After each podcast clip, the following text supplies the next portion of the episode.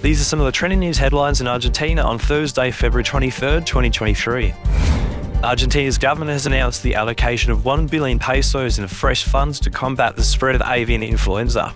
Economy Minister Sergio Massa has committed the new monetary reinforcement to reinforce health and sanitary controls, laboratory equipment, supplies, computer equipment, and human resources. The move comes after the detection of at least eight cases of bird flu in several provinces. The officials fear that the virus's rapid spread could harm the country's exports. Bird flu affects both poultry and wild birds and can occasionally affect exposed humans. The National Health Ministry has stressed that there is no risk to the population and transmission to humans is considered low. Construction costs in Argentina has reportedly doubled during the last 12 months, in line with high general inflation, putting pressure on the government's public works plans in an election year.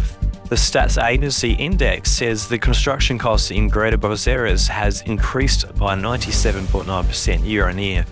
Bids for public works tenders across the country are reported to have routinely exceeded reference budgets.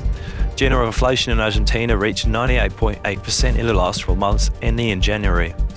This has further complicated price control efforts from political parties. For more headlines, simply search Auscast Argentina News Headlines on your favourite podcast app.